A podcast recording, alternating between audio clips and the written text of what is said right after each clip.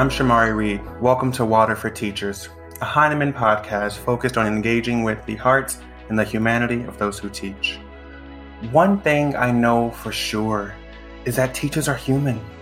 We have fears, we experience tragedy, we struggle, we are affected by crises and pandemics, and like everyone else, we deserve to lead lives full of peace, joy, and love.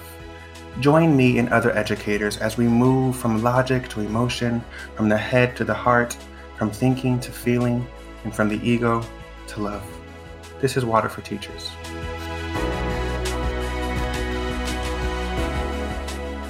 Welcome, welcome, welcome to episode six of Water for Teachers, where we're going to engage in another deep and beautiful conversation with another amazing human who teaches, Shane. But before we engage with Shane, I want to share something, a, a quick, you know, joyful story. After I share, I'll invite Shane to engage with me about any and everything the story might bring up for us both. So, the story I'm going to tell takes place like 11, 12 years ago. So, we're going to go back in time. So, I was an undergrad, and uh, Shane, you'll love this. I was a science major, actually. Um, but for me, I felt like my life was lacking something. And so, on a whim, I decided to apply for an internship at Disney World, of all places. And it was a long shot because there wasn't really an explicit connection between science and Disney. But I sort of wrote about in the application materials about how I needed some some time and, and space to explore and figure out what I really wanted to do with my life. And so I got the internship, which was with uh, Disney's college program. And for six months, I worked in Hollywood studios and attended classes at Disney University, which is a real thing. Like they have like accredited classes and etc. As long as the university um, accepts them, and so you can study at Disney. It's kind of weird, but it's kind of cool too. And so while at Disney, as one could expect, young people were everywhere, and their energy was contagious, and there was there were all these cultures and, and, and languages and just different ways of being and the laughters and the smiles and the joy. It literally made my day. I looked forward to going to work. And mind you my work actually wasn't it wasn't anything glamorous. I worked in the kitchen. I have all these actual scars on my hands too um, from cooking and stuff. But that's what i did. I did it for six months and i studied. And so one day I'm in class, and it was a marketing class because at that time I was playing around with the idea of moving from science to um, public relations and or advertising. And so I'm I'm in class and I'm exhausted because I had spent the night before running around Magic Kingdom with my coworkers. Because one of the perks about being a Disney cast member is we get free entry to the park 24 7.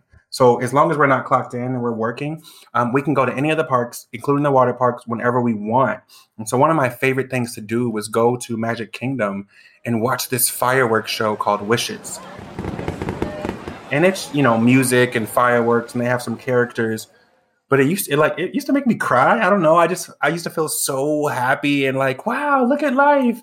And so I would run after work from Hollywood Studios, and I would take up you know the bus and I would go to Magic Kingdom to see wishes. And my friends, you know, I knew the best spots. We could climb up onto the rocks where no one were, where no one was, and we could watch the show. And so we had done that the night before. And so I'm in class and I'm exhausted and I'm not engaged at all. And then out of nowhere, Mickey Mouse like comes into class. And let me share, I didn't grow up as uh you know, a Mickey Mouse fan. That wasn't really my guy because I shared in another episode. I'm terrified of mice and rodents. Like it's a it's a phobia for me. Like I don't like them, and so Mickey wasn't really my thing. But seeing him come into class, I got this overwhelming feeling of joy, surprise, fantasy, and I started thinking, this is really dope. Like, what's gonna happen in the next class? Like, who's gonna come next? Like, who were Mickey's friends, right? Is he gonna bring them? And I don't know why they were there. I didn't really care, but I forever held on to that feeling. And I started thinking, why can't school or class always feel like this? And I was reminded of those old Disney World commercials where there were young kids in the bed and it was late at night and the parents were like, "Oh, you know, we're going to Disney tomorrow." Right? And then the child would be in bed and they would be like cheesy and like, "Oh my gosh, oh my gosh, oh my gosh."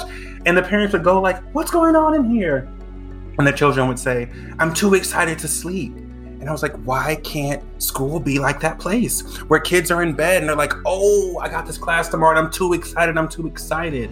And so I decided in that moment, um, in trying to figure out why Mickey Mouse was there, I decided that I wanted to teach and that I wanted to recreate that feeling and that joy with young people in the classroom. And so I always say that my career in education started with joy.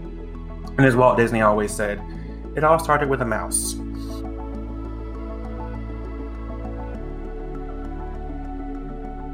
Um, so let's talk to Shane. Shane is a physics teacher, a Springfield, uh, Massachusetts native, and doctoral candidate at Teachers College in New York City. For the past seven years, Shane has worked at three different high schools teaching a variety of subjects from astronomy and space science to computer science. His interests are in developing a community of radical progressive educators that see science education as a key to liberation. And from public schools to private corporations, the history of science education enthralls him. Shane, thank you for joining us. And I'll open with a very simple question What's on your mind? Yo, Shamari, as first of all, that's like the most amazing and like opening to a podcast I've ever heard. You you speak for the people, my guy. um, I had to like close my eyes um and like allow myself to like really hear that. Uh, and what's on my mind right now as you're as you talk, bro? What Disney? You get to go there anytime? How old were you? When- uh, I was 20. I think I was 20 or 19, somewhere around there. And Disney, it was my backyard. It was my backyard. that I mean, like you know, I, I, know that we, of course, as educators, want our students to go to college and go into higher education. But now I want my kids to know that they can work at Disney yes. and they can have all access 24 hour passes to the park. And well, and you're in school, right? And so I, I want to sort of say to everyone listening, it's a lot of fun, but it was the hardest thing I think I've ever had to do because I had 40 to 60 hour work weeks. And I think everyone knows Disney doesn't really close or slow down. Okay. So it's not like you have lags, like you do a little work and then there's a break. When you're on that clock, there are people all day long who need something, who need your service. And so I was doing that, taking classes online back at home and going to Disney University. Um, so I deserved a night out. Like I, I, yep. I deserved those, you know, excursions through the park. I love that. That's like that balance between like, yes, it was this amazing, imag- like a magical experience, also like capitalism and the way that corporations work. Very much that, but the magical version. Yes, yes. um, when did you know you wanted to teach? Yeah, that that came up for me as well. Um, I I was trying to think about uh, because whenever I'm asked that question, I always think like, oh, I should come up with this like one moment, right? This like one time a Mickey Mouse moment. Yeah, like a Mickey Mouse moment, and I, I definitely have that. I think, I think that it's it's a little bit like, I don't know, it's it's it's queued up though. You know, okay. it's like when you're when you're at a party and the DJ's playing the song, the song that they play at at 1 a.m when everyone's at like peak party. I'm saying this because part of my quarantine self just slightly misses the little bit of extroversion of going out. Um, but like that's what I feel like uh, led to my ability to think of myself because to think that I was going to be a teacher, I had to actually believe that like I, Shane Coleman, could do that. Mm-hmm. Um, my grandmother was an educator, so she was a paraprofessional, and like I think I should add to this story she also was the she was the she was the caretaker at the um and one of the teachers at the preschool that I went to, which was like a little corny but also kind of cute, right? Because like I didn't I didn't of course know, but like that made sense. Like my family had planned this out. Like oh let's let's send him to the school that that she works at so that he's taken care of all throughout the day. Um, and then she worked at my elementary school, and I never saw her as like a teacher, right? Like when you're young, you have this vision of teachers. Mm-hmm. They're these like really weird people that like appear in this classroom every day. Um, you never see them outside of it. That's like the no no. Uh, and when you see them, they just like they exist as this snapshot of someone. And in that snapshot, the best teachers I had, I was like, I couldn't, I couldn't do this. Me, a child. Um, so I don't think it was like then that the kind of song started to queue up for me to become a teacher. But I definitely think this one moment let me know that those people were humans. It's because I, of course, as an elementary school kid, I didn't care about my grandma working there. I was like, I want friends, I want fun. Um, I like to learn at that time. And I was in class one day goofing off.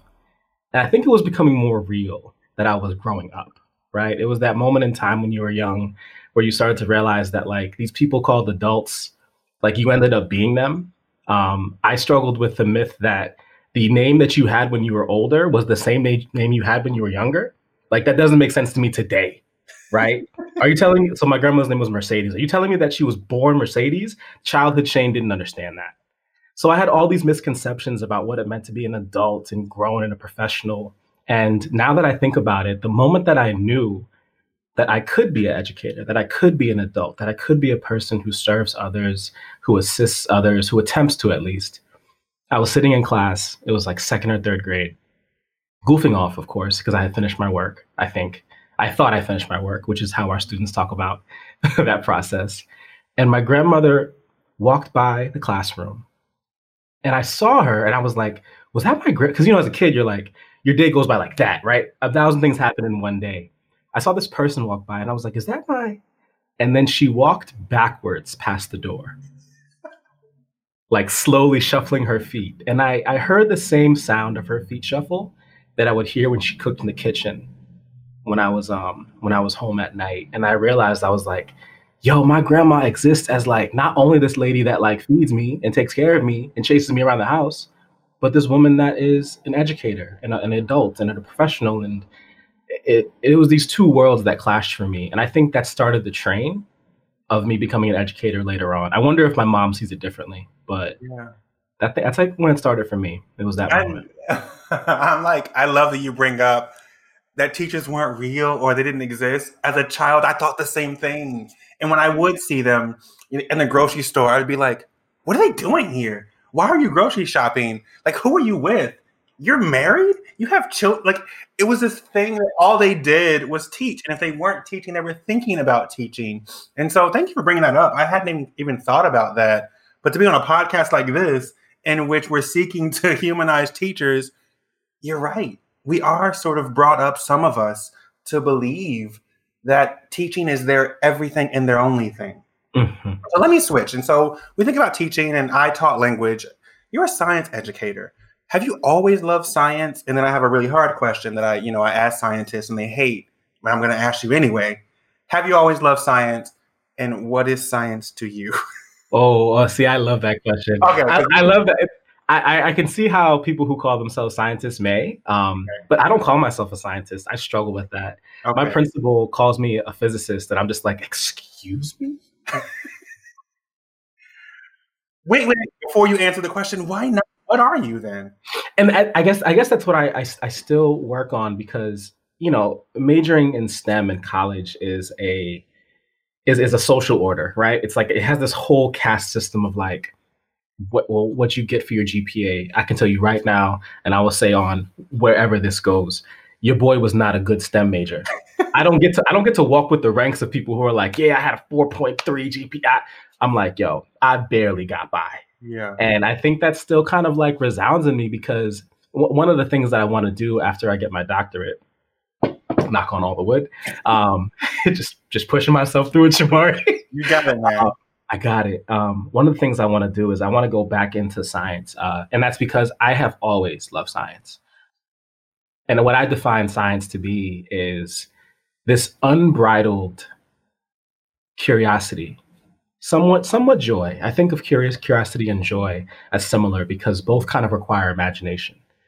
And I think of I think of the first time that I felt that unbridled, you know, like un like I felt I felt crazy with how like maddening it seemed to me that I could that there was this thing about the world that I didn't know, and I was like, excuse, like you want to run that by me one more time? The sky is, and it was um, if if I could talk about that moment briefly, uh, there was a elder in our family circle. As you know, for Black people, everybody's family. Um, so this was a friend of my grandmother's. Um, she uh, she was friends with this married couple, Mr. and Mrs. Cox. Yeah. And Mr. Cox was the smoothest, smartest dude you had ever ever heard. I have his um, old engineering instruments on my wall, and I think about it so much now because he was a scientist, I would think. Um, but he never talked about it like that. He just asked me questions, and I was like six years old, and I probably didn't care about his. I was like, I don't know, you know. But he engaged me in the process of science, in the process of asking questions yeah. and wondering what the answer was, and not needing the answer. Um, I hope that answers the question. Yeah, I mean, yeah, yeah, yeah, yeah. So let me, let me, let me, let me tell you this. Um, so I snoop on the people who are going to be on the podcast, and as I say, you know, in every episode, I don't know you all before. I know you from an entrance form that you filled out. We have a brief conversation. There are some email exchanges, but I ask for social media, you know, handles so that I can go and like dig and snoop and like who are these humans who teach? And I was going through your social media and I saw that you were a gamer. Yes. And so I was like, I gotta ask him about the PS5. Does he have it? Why or why not? Do you like it? I oh man, so many thoughts. Oh God, I I and I I, I want to run it. You can tell me one of the earlier podcasts. I remember him naming himself uh, naming themselves a Pokemon trainer, and I was like, dang, I forgot to do that. Um, Wait, are you a Pokemon trainer? I'm a Pokemon trainer. I am a I am a Pokemon top three Pokemon. Go. Oh, first of all, the OG Squirtle always. Yes. Squirtle Squad till the day I die gang. Yeah. Um, I'm gonna have to say close to that, like coming up right next is going to be Bulbasaur. And people always like hate on Bulbasaur, like, oh, it's one of the top three, it's one of the top three. Bulbasaur is the homie. If you remember the Indigo League, if you remember those early Pokemon days, Bulba was the cutest Pokemon. He yeah. was the most earnest. Yeah. And just that like water and like and like leaf mixture, like having that team and duo, that was always the kind of trainer I wanted to be. Geez, Shamara, you just tapped into like my child, like that child chord. And now I'm thinking about the third one. Yeah. Um, and I think it's the most powerful. I think I think Mew. I think Mew is one of the most powerful. Mm. One, and I just want that. You know, if I had a squad of three only, it would be an unevolved Squirtle, unevolved um, Bulbasaur, and a Mew just to just to unevolved. So you're not even trying to. Wow. Oh yeah, bro. We min max over here. we, we we we statted up over here. We we get we get the right berries. We get the right things. So so you but you don't have a PS5. That's you didn't. like I don't. Yeah. On the whole, I'm a PlayStation kid through and through. My mom first um, graced me as a Christmas present. Wow, that brings me back probably 16 years ago. I was just really on top of my stuff. I was a good kid. Um, by by her measurements, I think I, I guess I deserved it, and I got this PlayStation. I remember like I had I had had gaming systems, but like this was the one, right? It was like PlayStation. It was all hyped up. Yeah. And I just since then I just realized I was like my mom probably worked hours to get that bread. So when I like get my next PlayStation, the PS5, it will be like her the year after it came out yeah. because I can't afford that. I'm all set. I don't need that right now. I got these these calm graphics, the PS4, um, and I've been loving the game so far for it. We love it. You know, I love games, and I always have. I connect games or video games to my younger sister, um, who I lost, and I talk about her in another episode. But she and I would spend most of my our childhood playing video games, and it was like the coolest thing. And we could we played race car games, fighting games, sports games sometimes, um, simulation games, RPGs, fantasy, Pokemon. Like we did all the things. We had all the systems. We would beg my mother all year, and she would say, "You already have a PS2," and I was like, "Yeah, we want an Xbox. Oh, we want a so and so." So we had all these systems, and we would spend all day playing games until my mother would come and we would like come eat. We would go eat and go back to play games. And so folks are always, I guess, shocked to like learn that I'm a video gamer. I, I guess they don't connect me with that. But video games bring me joy. They bring me so much joy. Shane, what brings you joy? Right now, like it's video games a lot too. And as you're saying that, I'm thinking about all those times where like what video games gave to me was that joy right now, actually, right before I got on a call with y'all, I was I was playing Minecraft, and like literally full frontal. I'm 32 years old. I will never I will never be ashamed. What I am wondering, Shamari, is what you what you saw on my Instagram page that that like gave me out. You were going back and forth with someone who had written something at like one of the game magazines. Y'all were like kind of like you know going back arguing. Oh yeah, oh yeah. wow, so much of a gamer he is willing to like he reads the game magazines mm-hmm. and writes back to the authors and engages in conversations. I was like, he's a gamer. um, and I, that leads that leads perfectly into my answer, I think, because joy. I mean, joy for me, the basic description is is freedom. is liberation and the idea that I can create and exist in creation and not have to worry about someone trying to rob that from me. I think that argument I was having was about someone who was trying to like metastasize and like I don't know why why would why why would you like encro- encroach upon someone else's yeah. ability to game and enjoy their gaming? Yeah. Like how dare and so you? let's break this down like, scientifically if we can. If we can. Can you create joy? Like how does it work for you? Does it come from within? Is it triggered or released by external things? Like talk to me scientifically. Break down joy. How it lives in your life and in you so I, as a physics teacher, I, I kind of have to. I, I, I have a way of looking at this that is somewhat systematized, and I apologize for that front, like full front, because you know sometimes it gets into like oh vibrations and, and wavelengths and like all that stuff is reality true and joy exists as this thing that I think of, and I, I do think it's entirely external because I, I, what I think is I think is we're entirely external as well, mm. right? Like if I see myself in the scope of our universe, of our physical universe.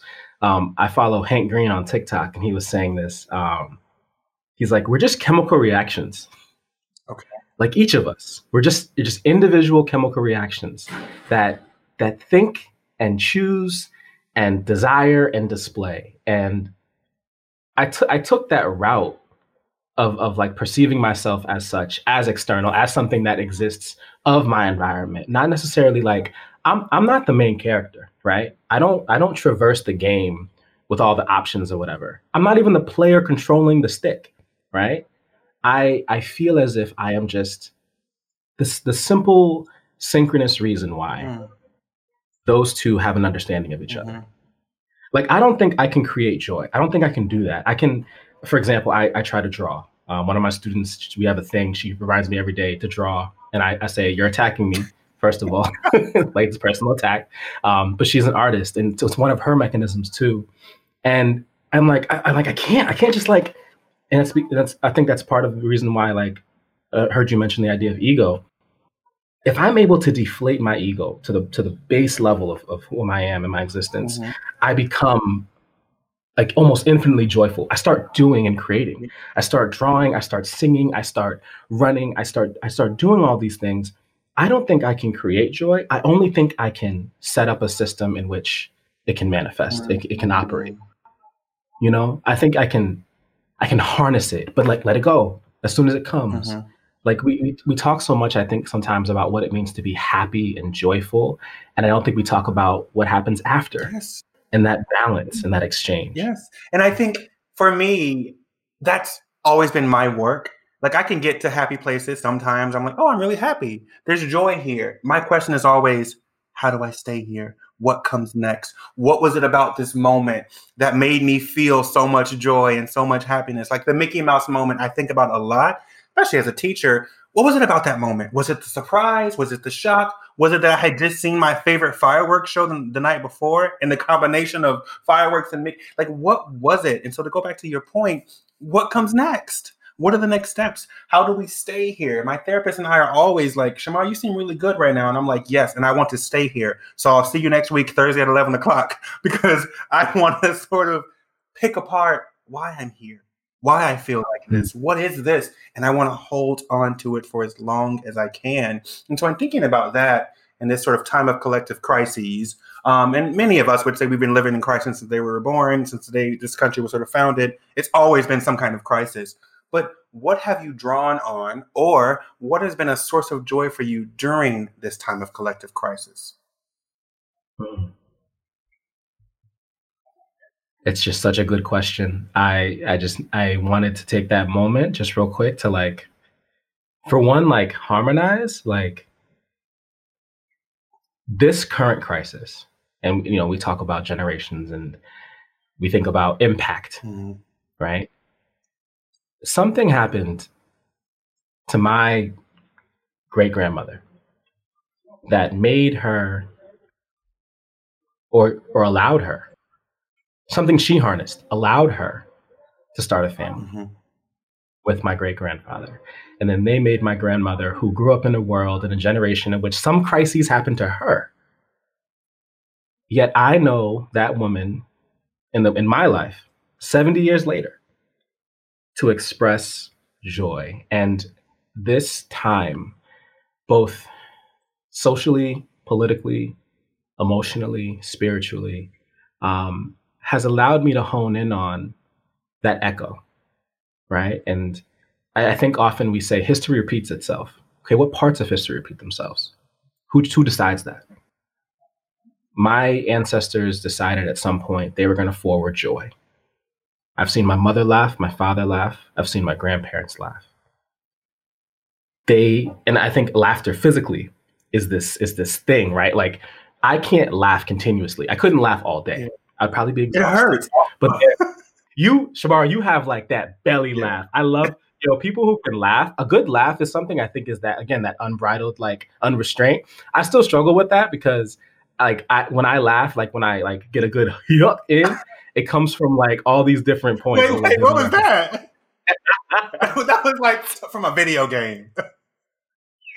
um, I've been playing Kingdom Hearts, oh. and Goofy character has been getting to me so well. Um, I, I've harnessed so much. So for one, I bought about 18 video games throughout the course of this pandemic. Um, and and within quarantine, gaming and getting back into gaming and kind of using it as an outlet, it's only brought me back in. And what has it really taught me? What has it really shown me? It's like I just have. Uh, it's like you know, I think sometimes we like overcomplicate our jobs here like I just have like really simple job. Like I choose it for one, and I can choose it right now to be. I can simultaneously recognize everything that is happening around mm-hmm. me and everything that's happening inside of me. I can work to better understand that. And I can also create opportunities for joy. Mm. And they've been so they've been so like few and far in between. However, they've been there. And I can't I can't ever say that they haven't and I I was able to, and I will be able to in the future recreate those moments because someday they will be historical. Mm-hmm. Someday that joy will echo into someone else, maybe my students, maybe hopefully someday if I have children, like or my partner and I have children, of course, because I can't do that on my own. Um, there's just there's just this element of like what I what I put forward into the world, what I what I want to do, even if I'm walking down the street and I say hi to someone, any opportunity I have to create a system in which joy can flourish, like this has been one of those times. And I, I, can say that that's been a lot of my processes throughout the last few months is just thinking about that, thinking about that echo. And when I hear it, not moving into it and not doing something when I when I feel it, but just stopping and just just tasting it. That's right. Um, that's right. Drinking it in, if you will. That's right. It sounds to me like you're talking about this sort of awareness and this ability and willingness to be fully present with what is. And so that when we feel these things, you're aware of the joy or the happiness or whatever you sort of define it as, and you're fully present with it. You actually enjoy it. You actually enjoy it. And so I wrote, where, where are we? Like sometime, maybe 10 months ago, I was trying to explore the hardest lesson I had to learn um, that was a question that I think Oprah throws out to guests. And I was like, what is the lesson that took me the longest to learn? And for me, it was being fully present. And so I had to write my way into that. Like, it was really hard for me to be with what is. I was someone who was like, oh, but the past, oh, but the future. And that was all of my ego. That was also sort of space for anxiety to enter my life. So, because the past is like a gateway to my trauma, and then the future is like anxiety because it's not here yet. And I was like, wait, the past is not anymore, and the future is not real. What you have right now, this is all that matters. This is all that exists. Be with it. Be aware of it. Be aware of the fear if that's what it is. Be aware of it. You don't have to lean into it, but you can be aware of it. And if it's joy, you can be aware of the joy, be present with joy. And so I asked all of the, the guests on this show in the entrance form, what was the lessons that took them the longest to learn?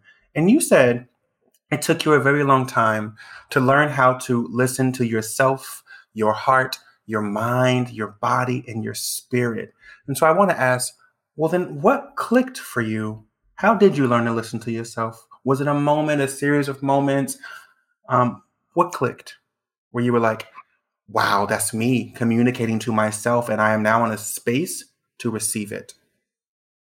Mm-hmm. Imagine that you were born with headphones in your ears. And whoever was controlling the headphones just kept playing, you know, Kidz Bop, old like 90s, like retro disco, the kind you hear like two o'clock in the morning and think you were in like a fever dream. And they keep playing this music. It's like it's like low though. It's like a dull hum, and it's always on.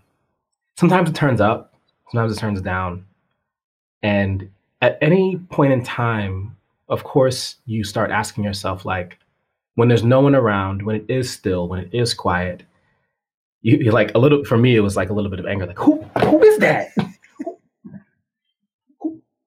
I'm not playing that music.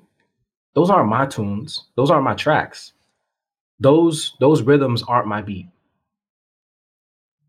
And it was simply, and my therapist and I would talk about this so much, it was simply just, it only took that one question Who's playing the music? Mm. And I, I remember it was probably August. My birthday's in July, which is another reason why I love July when? July 20th. You're a Cancer? Yes, sir. Wow. Bring it in. Bring it in. Yeah, you know, yeah, keep going. Okay, I, was, I was like, I was like, I want to hear. I'm a, I'm a whole Cancer, like a, like a whole. Yeah. yes, water signs, but to go back, yeah. And all those signs, all signs. Yeah, they, yeah. Um, water signs are beautiful in our way. Um, but like yeah it was like i think i think for for as as a, as a, as a water sign as i identify as a cancer and i i use that language to kind of because you know that's, that's what it is for me it's language language is helpful um, and use me to, it allows me to navigate these things metaphorically. And for me anxiety and doubt and fear are like water. I feel like i'm drowning. However we know philosophically that that feeling of drowning it can just it can just be undone. You can you can for example just say to yourself what am i breathing? Mm. and all of a sudden it's water and i can i can go up for air. And it was in september or august that i came up for air for one of the first times in my life and it wasn't long it wasn't it wasn't even joyous shamari to be honest with you it simply was a moment in which i took my hand to my ear and i took out the earphone and I heard nothing for the first time. Mm. And I got super scared and I put the headphones back in and I was like, no, I'm good with this. okay. Because that was creepier. And that that lesson, I guess, and the lessons that I've that I've received throughout my life, I've I've had to recognize they're being sent from somewhere else. Mm. Everything is being sent from elsewhere. How many things are we and if I look around my room and I see what I've created and I see the world that I've made for myself, like everything that I've created around me is just a mirror. And the things that often are coming from other people, and you know, for educators, I think we all know that sound, right? It starts when we were in academics. It's the sound of the good teachers, the bad teachers, the scary teachers, the kind teachers. And it's the way that we have to act. I was solving a math problem for my kids the other day because I was about to teach them it. And I got I started panicking when I couldn't figure out the answer. And that panic was like deep set, Shamari. It was like all the way from like, yo, you don't deserve your degrees, take them down, and like all these different. And I realized I was like, and I just I just took out the headphones again. Yeah. And I realized it wasn't me. I wasn't talking. Yeah. That was someone else. The ego. The ego. Loud. The ego. Loud. Yeah, and the ego, we know, lives in a constant state of never being satisfied, of never enough or too much, right? And it communicates all the time. You're not good enough or you're too much. You're too loud. You're not pretty enough. You're too big. You're too small. And I love that you've arrived at this place where you can recognize that and take the headphone.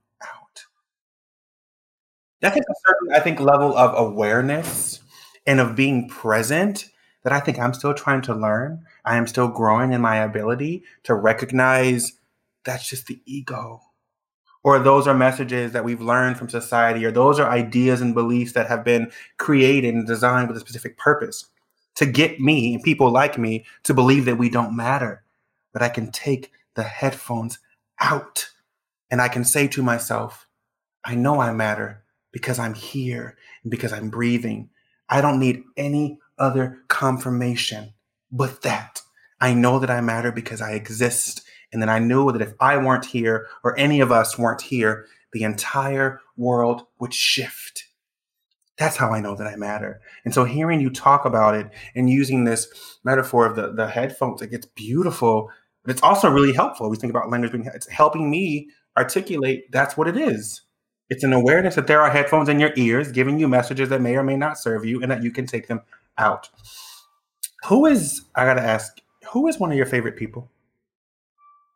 One of my favorite people. Yeah, just a question that just came up for me now. Who I favor most, like who I favor right now, is my partner.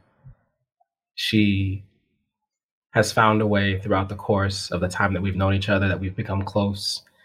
Um, she's found a way to, I don't know how, I have no idea how, um, but she's found a way to attempt to try to understand me as a person. And I've, I've hoped that I've done the same for her. The fav like the, the idea of like favoring is challenging to me because I feel as if I'm betraying everyone else when mm-hmm. I say mm-hmm. that. And then I remember that it's it's not about that. Like when you asked that question, I, I thought you were asking. I heard you asking. My ego heard you say, "Who's your favorite student?" Mm. And like I was like, hmm. Like I don't want to go with that. I don't have one because I do. There is someone I favor as my student right now, um, and yeah, my partner's that person in my life. She she she deserves like that that honor and yeah yeah and you know, I, I ask people all the time, like, who do you love and who, you know, these kinds of questions. And many of them have reactions that you've had and I've had, like, oh my gosh, no, there are so many. I don't want to choose. I don't want someone to feel left out. And I always say, we don't have to move as if there isn't enough for all of us. Right. Yeah. Love and, and, and faith and, and peace and joy. There's enough for all of us. There's enough. There, it's who is one of your favorite people. Mm-hmm. You could have millions there are what seven point something you know what billion people? You could have that many. Um thank you for that. So the next few questions i want to ask i ask to every guest on the show and then the final question um, i'm going to just ask you as we think about the theme of today and think about joy. Um, as a human who teaches what do you wish others knew about you and your work? Mm. i'm ready for this one. This is the one that i needed no breath I wish that people knew that what I have in mind is far more easy than what we're doing right now. I wish that people knew that the key actually no there's there's no need for the idea of a key. There's no door. It's just it's just a path. And it may not look like a pathway right now. It may not seem real. It may not seem tangible to walk on this this place that looks both far too soft and yet far too challenging to navigate. However, it is just right there. It is just beyond our egos. It is just one step in a direction that we haven't we haven't taken yet, and that's okay. And I just wish that folks and and I say folks, I mean me as well, right? Because I'm just using them as a mirror to talk about the things that I'm most afraid of. Like I am afraid too.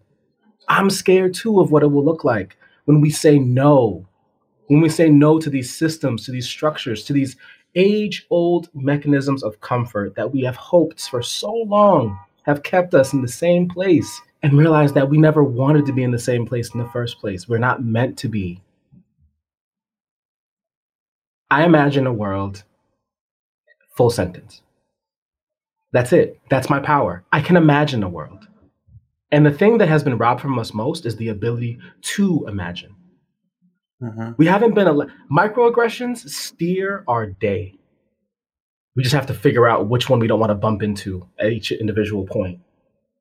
Mm-hmm. And as a as an educator, we just we know imagination is the key to what we do. We know that if we didn't have it, it would be so challenging to walk into that classroom every day or to open up our laptops every day for the current situation that we're in. At the same time, we still do it we can apply that to something a little bit bigger. And not bigger like, yeah. like like bigger than us bigger than me. It's just big. How about that? It's just a big yeah. idea. And i know it's scary because it's scary for yeah. me but it's possible.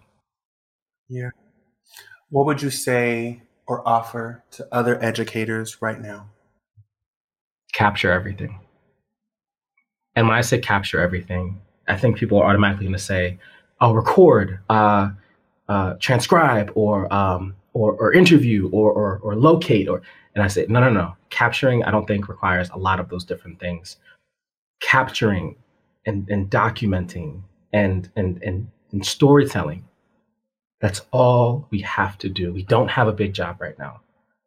We just have to remember this. We have to remember this and who, who is important, because we know that the systems will, will maintain, but we need to be kind of, we had to kind of recognize who were the players, who played the game, and how did it come out? Did I play the game? Was I one of the players?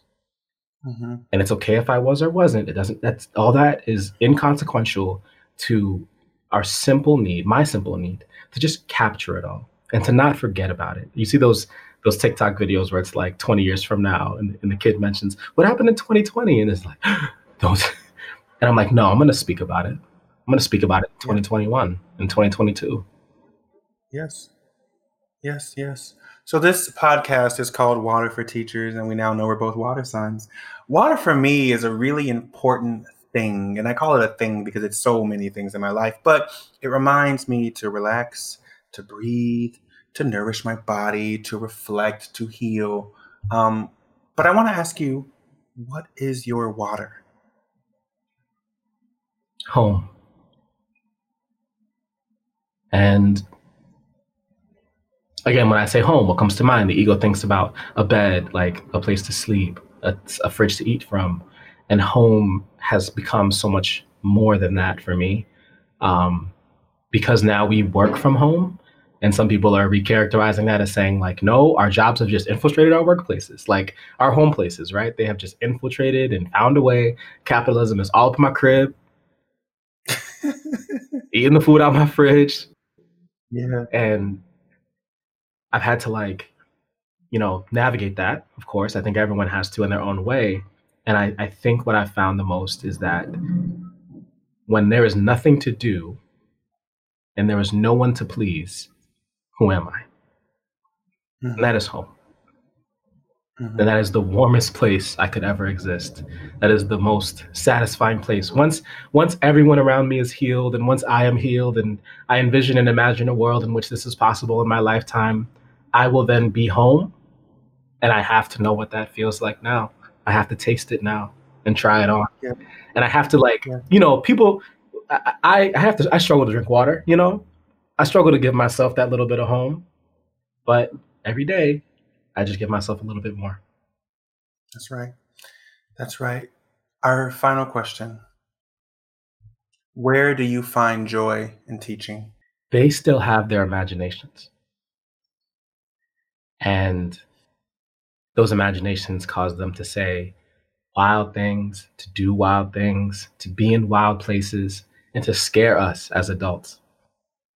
But when my grandmother walked backwards through that doorway when I was eight years old, and like immediately the world became a cartoon.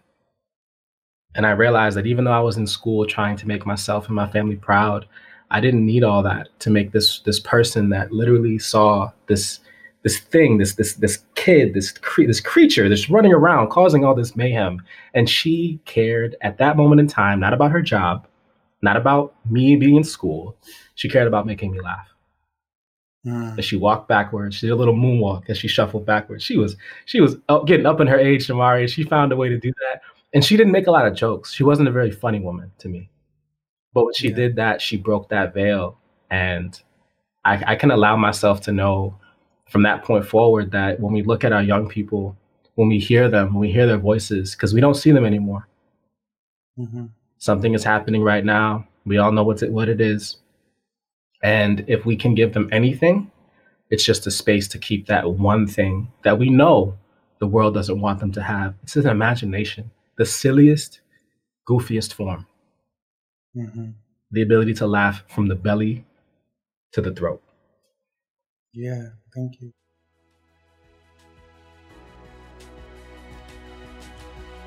For those of you at home listening, as always, I would love to invite you to join this conversation. And so I want you to reflect on the question I just asked Shane Where do you find joy in your teaching? And if you're feeling up to it, share your reflections and thoughts with us. I would love, we would love to engage with you and your humanity you can share your responses on Twitter using the hashtag Water4Teachers or tag us using our Twitter handle at Water4Teachers. That's the number four. But when you identify this place that you find the, the joy in your teaching, wherever it is, whatever it is, hold on to it. hold on to it.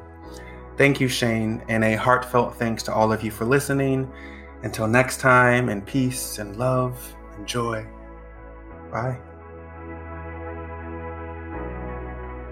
Water for Teachers is a production of the Heinemann Podcast and Heinemann Publishing. Today's show was created by Shamari Reed. It was produced and edited by Steph George and Ashley Montgomery. Creative direction from Lauren Audette and Toby Anteo. Logo design by Courtney Enos. The Heinemann Podcast executive producer is Brett Whitmarsh.